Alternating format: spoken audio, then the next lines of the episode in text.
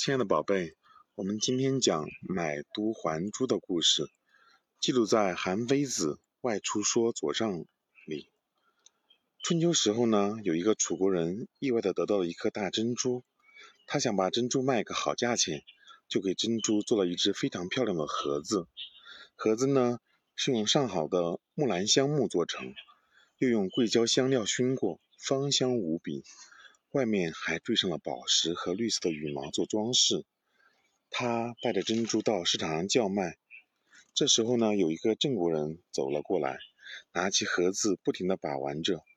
楚国人呢很开心，心想：这人真有眼光，肯定是个识货的行家。没想到呢，那个郑国人打开盒子，看都没看珍珠一眼，就把它塞到了楚国人手里，然后捧着那只盒子，心满意足的。走掉了。原来呢，这个郑国人看中的竟然是盒子，而不是里面的珍珠。楚国人呆呆的望着他远去的背影，惊讶的半天说不上话来。通过这个故事，我们明白什么道理呢？